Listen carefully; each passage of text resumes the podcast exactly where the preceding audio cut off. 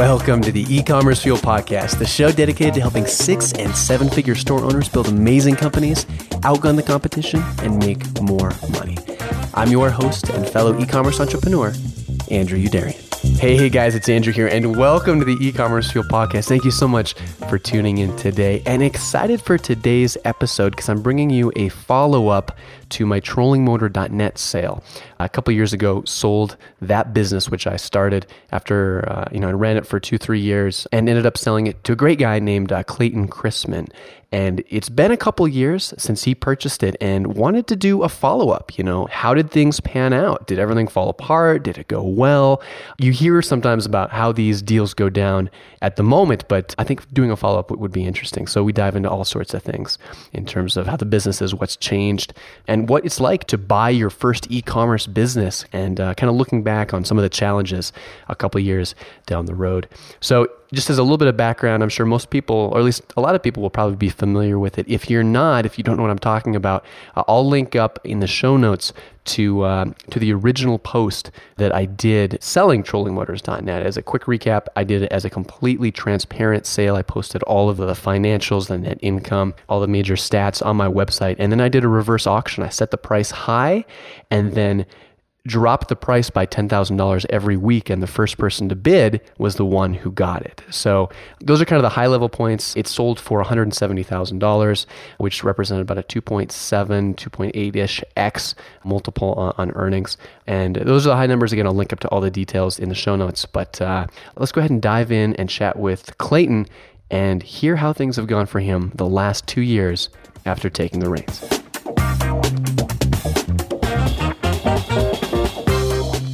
Clayton, so I've got to say, man, congratulations. We're uh, about two years in from the point when you purchased trollingmotors.net. And congratulations on, on a, two, what I'm hoping we'll find out here is a successful two years. Great to be here. Yeah, thanks for being willing. Feels like yesterday. I know it's gone quickly. It's crazy to think it's been two years.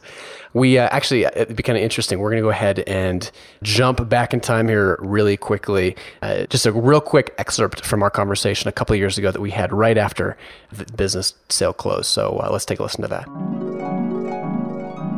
what possessed you to bid on the site? You know, it, it, came up, you got the email from me with the whole public auction thing. And I guess what was your description of your background and where you were coming from and what, what made you decide to bid? Over the last year, I had been exploring sort of doing some different things in my career, and one of those paths was learning about e-commerce.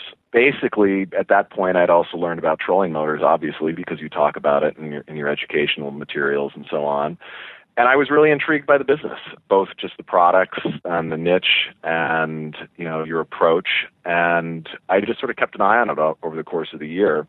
And during that year, I had the opportunity to look at a lot of other prospectuses from other e-commerce businesses and actually even other types of businesses. I was looking to buy a small business. And I came close to bidding on a couple that were actually different, larger. But over the course of the year, I sort of narrowed my focus in terms of what I wanted, what I needed, what kind of risk I was comfortable taking on. Again, you know, I was a neophyte in, e- in e-commerce with very limited experience on, on this front, although having had experience in technology. And then out of the blue, your email came, and it just sort of everything about it checked the boxes on, on what I'd been looking for. I took a leap of faith and, and did some analysis and, and placed a bid. All right, back to present day, of course, Clayton. So I got to ask, what kind of fears did you have coming into this? I mean, you did your due diligence, but how worried were you that you just bought a lemon from this snake oil salesman that you were going to, you know, impart all of your hard-earned cash to, and uh, two weeks after close, everything was just going to fall apart. Well, you're always nervous when you write a big check, but as you said, you know, I did do a lot of due diligence, and I don't think I was too worried that I'd bought a lemon. You know, for a lot of reasons, not least of which was I also sort of had a sense of who you were as a person. And I think you had some credibility on the line too in the nature of how you were selling the business so transparently. And I had been following e-commerce fuel and you know your blog for a year, so I'd like to sort of sen- have a sort of a sense that I knew you a little bit, even though we had never really met or talked until we started this transaction. So I never thought I was in danger of buying a complete lemon, but you know I was certainly worried about you know the business not performing. I mean, specifically, you know, could I maintain the revenues? Could I grow them? You know, that was one of my fears. Another fear was would I enjoy myself? You know, I didn't I'd never run an e-commerce business before. This was going to be me as a sole operator. Was I going to like it or was this going to be, you know, some new form of misery that I just wrote a check for? and then, you know, on top of that, there's always fear of the unknown. You know, it's just, you know, it was sort of a, you can do all your research and, you know, you sort of don't know what you don't know. And whether that was, you know, is Google going to change their algorithm? and all of a sudden I'm hosed, or am I going to lose a supplier, or you know, is there going to be some new form of energy that you know eliminates the electric trolling motor? Who knows? But that that those were sort of the worries. Yeah, I mean, there's a, these are generally, if you do your diligence, a pretty good investment. But that's the thing. There's a reason they trade for two to three x because there's uh, man, there's a lot that can go wrong if you're not careful. Sure. Yeah. So, so the million dollar question everyone wants to know: How have things been the last two years uh, from a uh, you know a revenue and profitability standpoint? Is it flatline? Has it dropped precipitously? Has it done well? What are the results, man? Yeah, well, going into it, I have to say my ex- expectations were pretty low. uh, not because I didn't have hopes or not because I didn't think I could do well with it, but it's more like, you know, I didn't want to sort of set an unreasonable expectation for myself and then be sort of bummed out. But the great news is that things have gone much better than I expected, which wasn't hard, again, because my expectations were low. But I'd say that they went uh, quite a bit higher than I even thought was going to be possible revenues have grown consistently pretty much since I bought the business, which, you know, in my wildest dreams, I, I didn't think that was going to be achievable. You know, and without going into specific numbers, I went into it with sort of a, you know, an attitude that A, I had written you a large check, and B, the revenues that the business was at the time producing weren't really going to be suitable for you know the kind of lifestyle I wanted to lead, and I needed to get the business ramped up to a certain sort of threshold for me to be happy. Because you're kind of a playboy, right? I mean, right, let's be exactly. honest. Yeah. yeah. Well, you know, yeah. Well, and uh, happily, I can report that the business has achieved, you know, uh, a really nice place in that time. So, you know, the revenues grew consistently. I will caveat that though and say that nothing lasts forever. And lo and behold, just as I got used to growth, I started to see some some plateau. And then we can talk about that a little bit later because I think some of your questions will gear towards that. I'm sure. Yeah, and, and that's so, Clayton. When I first heard that, that I, I was just thrilled for the sake of yeah. I mean, you buy the business, and it continues to grow, and and um, it's fantastic. And I joked with you too. I was like, you know, I ended up looking at the two businesses I had at the time, and the one I sold continued to grow. The one I held on to fell off a cliff by 30% revenue the subsequent year. Murphy's so, Law. Murphy's, Murphy's law. law. Yeah. Well, I'd like to think that you got uh, your other business growing back again. So hopefully it's uh, happy faces all around. It did. It did. We we had a great year this year, uh, coming off the heels of that, and, and got some of those problems fixed as I've talked about. But, but one thing, I mean, can you talk about some of the changes? A lot of the changes that you made to the business, I found really impressive and i think a lot of these were an enormous part of the of the growth if not all you know attributable to all of the growth that you had so so what were some of the things that you did to change after taking over from me yeah, I mean, you know, I had made a list of some ideas of things that I wanted to, to focus on, but you know, going into it right off the get go, you know, there was a lot I had to learn first. But uh, after getting through that, you know, I, I, going down that list, one of the things I really wanted to do was get to know my suppliers well. And so I really focused on building those relationships. You know, I felt like it was really part and parcel to the business to offer great customer service. And so having strong relationships with uh, you know with my suppliers was important to being able to execute on that. I worked a lot on the website as well. You know, not in terms of making huge changes, but I made a lot of small changes, just like moving the needle constantly every day a little bit. And that probably over time ends up being hundreds of changes over a couple of years in the aggregate. And it might be things like correcting you know, a sentence. You know, I was an English major, and so I'm really kind of, you know, attentive to how I want sentences to read from my own perspective. And so, you know, I would make certain changes. There was a tonality in some of the messaging I changed to make it, you know, sort of more my own voice and sort of, you know, what I call earnest marketing, really trying to to communicate with the customers. And you know, then things like um, I just chased down every single lead. You know, like I'd said earlier, I wrote that check, you know, to try and achieve a certain degree of success. And I was not going to fail, and you know, at least not from a lack of effort on my part. And so, you know, any phone call that I missed, I would make sure I returned it. You know, I would return emails on weekends. I just wanted to be able to make sure that there was never a moment where somebody wanted to buy a trolling motor and, and I wasn't able to serve that need. And I did some other smaller things like guerrilla marketing, you know, in terms of when things would go wrong with a customer situation, like if if they didn't get it, and you know, the shipping you know, time was exceptionally long, or if the product was damaged, or if there was just a bad customer service issue, or you know, I dropped the the ball, or you know, something happened.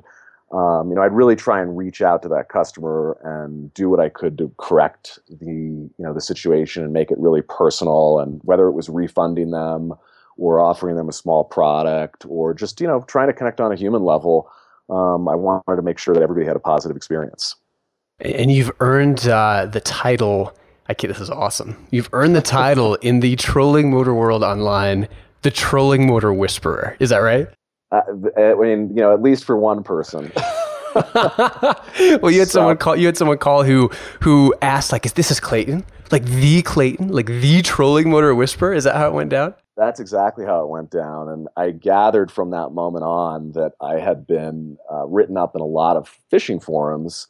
And, you know, people were like talking back and forth and saying, hey, you got to call Clayton, you got to call Clayton. And he got me on the phone. And I think he was sort of shocked that he got me on the phone thinking you know, there was going to be this, you know, multi hundred person operation selling trolling motors.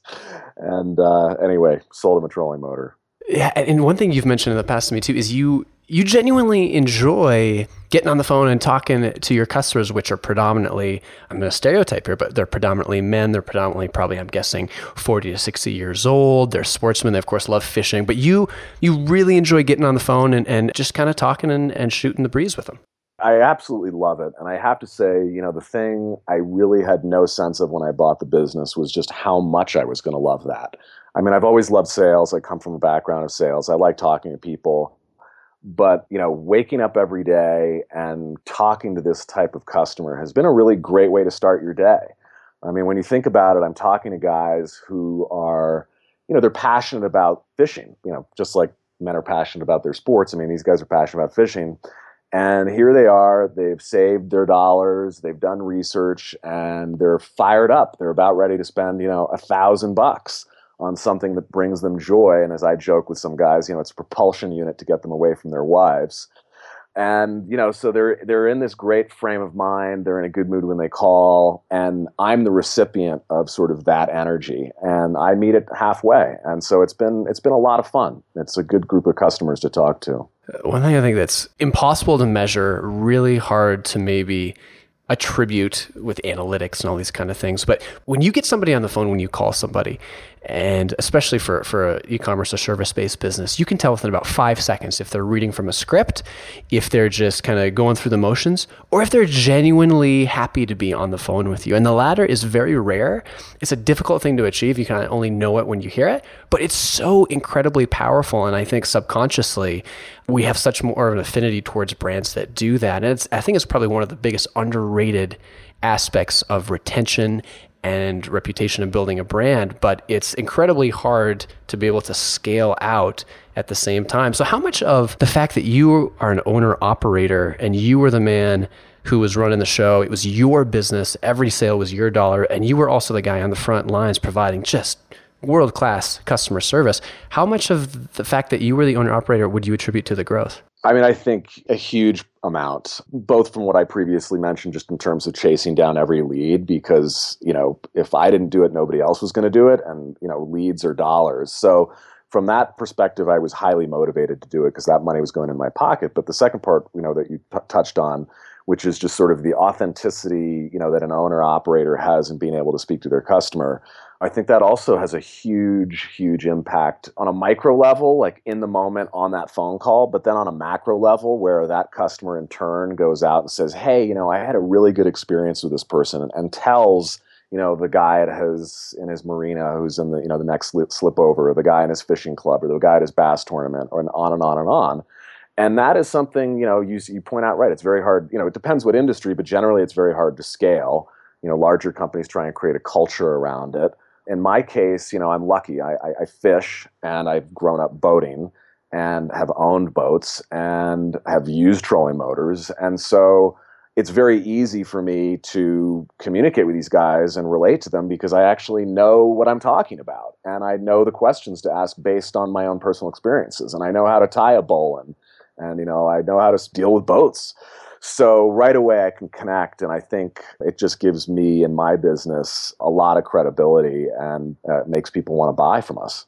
Yeah, and that's something that at least myself uh, I was never able to do because I think the first time I saw a trolling motor was six months in when I went to Cabela's and, and for the first time in my life noticed the trolling motor section because I'd been selling them, you know, and people would right. call up and I got a, a 24 foot, you know, center console boat, you know what I'm talking about? And, and, you know, for the first year and a half, I had no idea what they were talking about, but oh, yeah, yeah of course, you know, and, and, um, yeah, I mean, you can of course learn anything and we did. It's fun also because, you know, in, invariably every time these guys call, the first thing out of their mouth is, you know, I'm so and so from certain geographical location, right.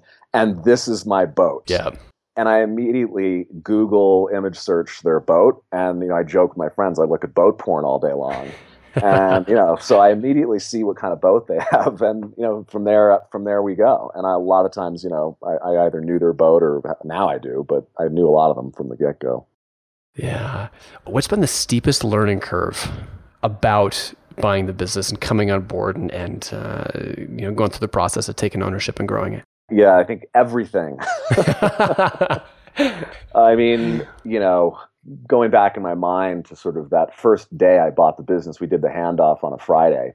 And of course, I had timed it with a standing guys ski trip that I'd been doing for almost 20 years and I wasn't going to give that ski trip up. So I go into this guy's ski trip with just you know a new e-commerce business and very little idea of how to run it. So you know from day one it was pretty overwhelming. But you know to get into the nitty gritty, you know I think from the early days it was you know basically the e-commerce ecosystem. So how do things work? You know what are the technologies involved? Getting comfortable with you know just you know everything from RingCentral phone you know the phone system to you know how trouble tickets would work and following up and then you know what the sales trends are either on a daily basis or weekly basis or monthly basis.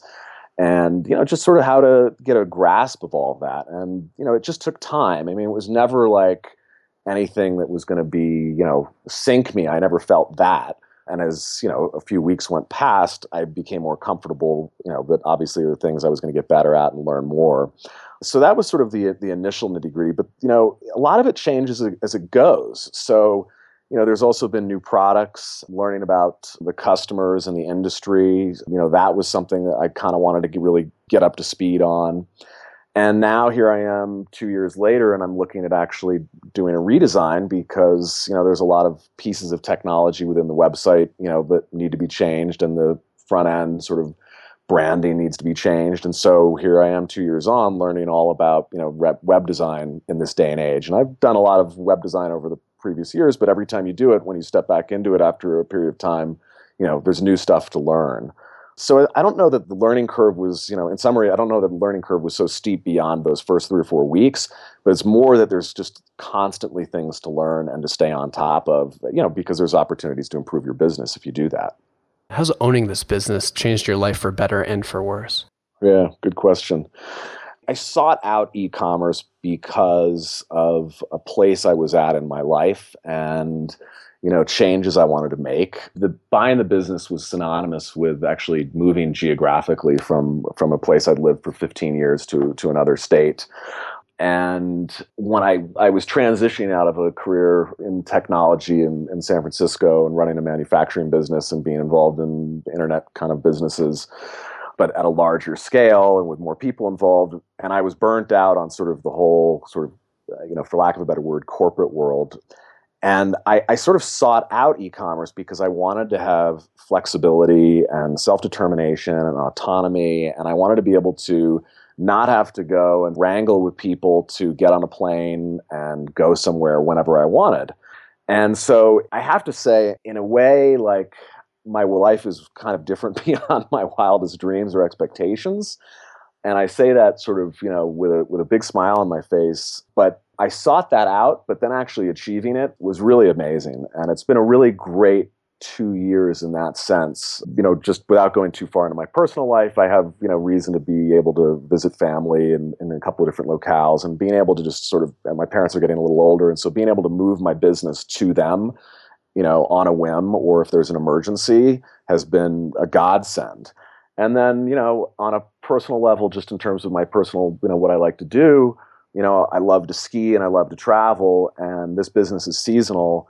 And it's great because when ski season starts, my business is getting kind of quiet. And so I can ramp up my skiing, but still keep my working, you know, moving forward. And then, you know, I, as you've known this, I mean, you, you did it, I, I, don't know if you do now with your young child, but uh, you ran your business from, you know, from Europe and Asia and I haven't gone to Asia, uh, but I did take a trip to Europe, and so you know it was a little hectic because I was in my busy season, but I managed to do it, and you know it's all about you know making it work. But what was great about it is I didn't have to ask anybody, I didn't have to negotiate with anybody. You know, I just said I'm going to make this happen, and I bought a ticket and went to Europe, and then I sold trolling motors from Paris. Two things that are always, always you know thought of in the same sentence: trolling motors and Paris. You know, they just go together. Yeah.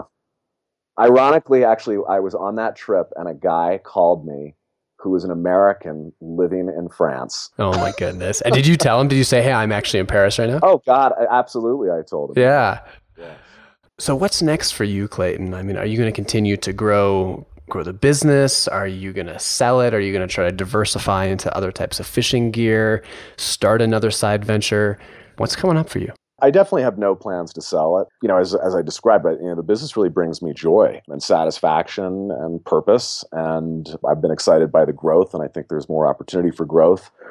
And I also just bought it two years ago. So, you know, for me, it's still new. And I find that there's always more to learn. There's, there's always, you know, a new piece of technology or, you know, something to study.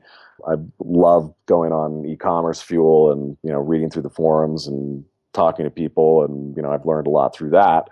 And I think there's just so much more to apply to the business. And you know my focus right now I'm actually following in your footsteps and migrating from Magento to Shopify and getting ready to relaunch the website. I mean to give you an idea over the last 18 months or yeah I can't remember the last time I looked at it but let's call it you know over the last 2 years I mean mobile traffic has just exploded. Mm-hmm and as you know, I mean, I didn't have a mobile optimized website. So there's a huge opportunity there that kind of drove, uh, you know, I have to get with the times. And then, you know, the Mobilegeddon came out. And I was like, oh my God, is, you know, is my business going to tank now? And, you know, that was sort of a hiccup.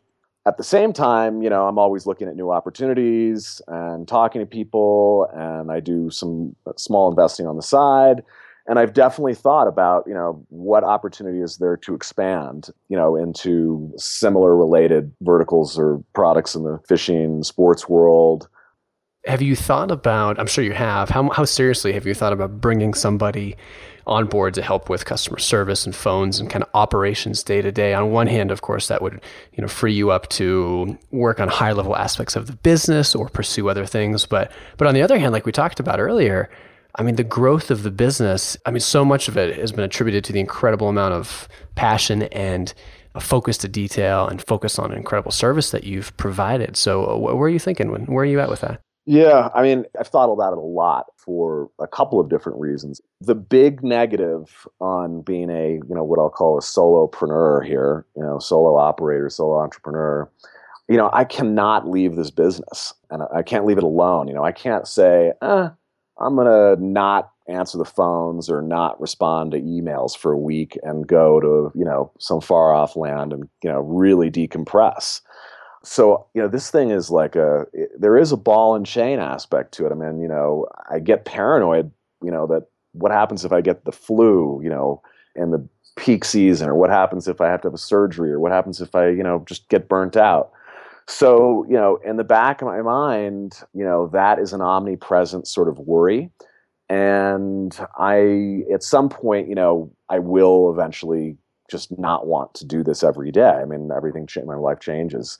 So, you know, I have some thoughts on how I might bring in a person to help And you know, incumbent upon that is I want to sort of be in the business for a longer period of time, just to see, you know, to really believe that you know there's consistency and to really see it, you know, to see if I can grow it some more and get it to a level where I'd say, okay, well, I'm making enough money for me.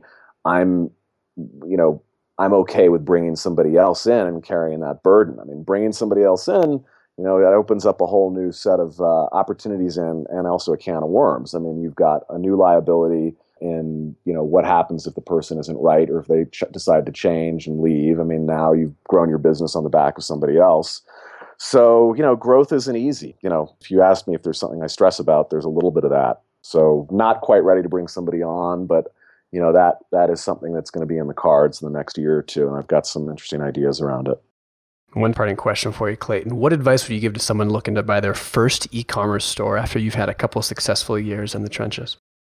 You know, I would say, I mean, speaking from my own experience, um, you know, really to care about the market or the product you choose. You know, you're going to be living with it truly. And there's no substitute for passion and authenticity, you know, as we discussed. So I think, you know, I think there's a lot of people who start businesses or buy businesses where, you know, they don't care about the product or they don't know about the product. I mean, I know you didn't know a lot about Trolling Motors and you successfully started this business and sold it. So, I mean, it's not that you can't do it, but I think from where I sit, you know, caring about, you know, the market or the product is, is important, having some passion that you can bring with it.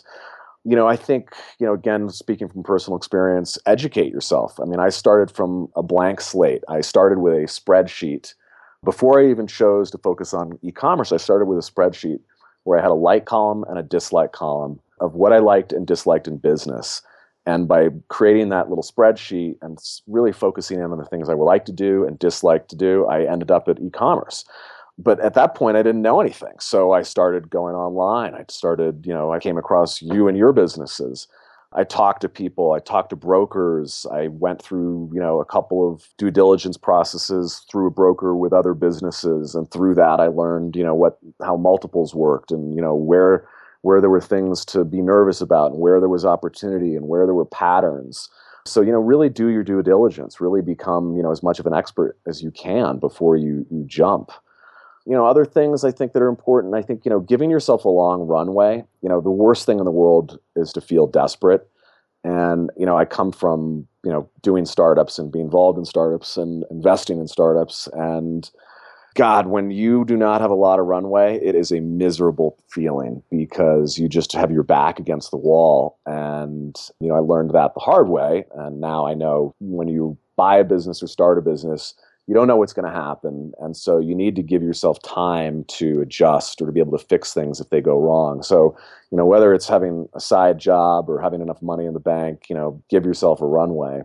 And i think you know in tandem with that as a buyer of a business don't buy what you can't afford to lose you know it went well for me in this situation but there is uh, you know the internet is i'm sure and the world is littered with stories of people who have bought losing prospects and so don't get so far out on a limb um, that you that you you're a gambler instead of investor. So I mean, I think that those are the those would my be my words of wisdom. Clayton, well, it's it's so incredible to hear what you've done with the business the last two years. Couldn't be happy for you and the success you've had with it. It's, it's obviously very well deserved. Thanks for being willing to come back on two years later and um, yeah, share the story. And uh, thanks for buying the business. yeah, you're welcome. It was, a, it was, a, tough check to write, I will say, but it's been uh, it's definitely been an exciting couple of years, and uh, you know, going through the whole process with you couldn't have been a better process. I mean, I think we talked about that last time, but I'll say it again. You were uh, a joy to do business with, and I think you know one of the great things about doing a deal is when two people you know walk away from the deal as happy campers, and so I hope you still feel that's true for us. Oh, agreed. No, it was. I mean, any business deal like this is it's involved, but it went about as smoothly as as I think it could have. And um, yeah, working with you was fantastic. It's nice when I'm, I'm going through a housing deal right now, and with buyers that you just trust implicitly, and it's never good to trust everyone. You know, you get burned if you trust everybody, and even if you trust some people more than you should. But for some of the little details, if you have a working relationship that you feel like you don't have to sign every little thing and document every little thing, if you can get a rapport like that going into something, it, it makes deals so much easier to work through. And I felt like we were able to build that in the short time that we worked together, which was nice. So absolutely. Yeah. Well, Clayton, thank, thank you. Thanks so much again. And here's to another two fantastic years. Absolutely. That's going to do it for this week. If you enjoyed the episode, make sure to check out the e-commerce fuel private forum, a vetted community exclusively for six and seven figure store owners. With over 600 experienced members and thousands of monthly comments, it's the best place online to connect with and learn from other successful store owners to help you grow your business. To learn more and apply, visit ecommercefuel.com forward slash form. Thanks so much for listening, and I'm looking forward to seeing you again next Friday.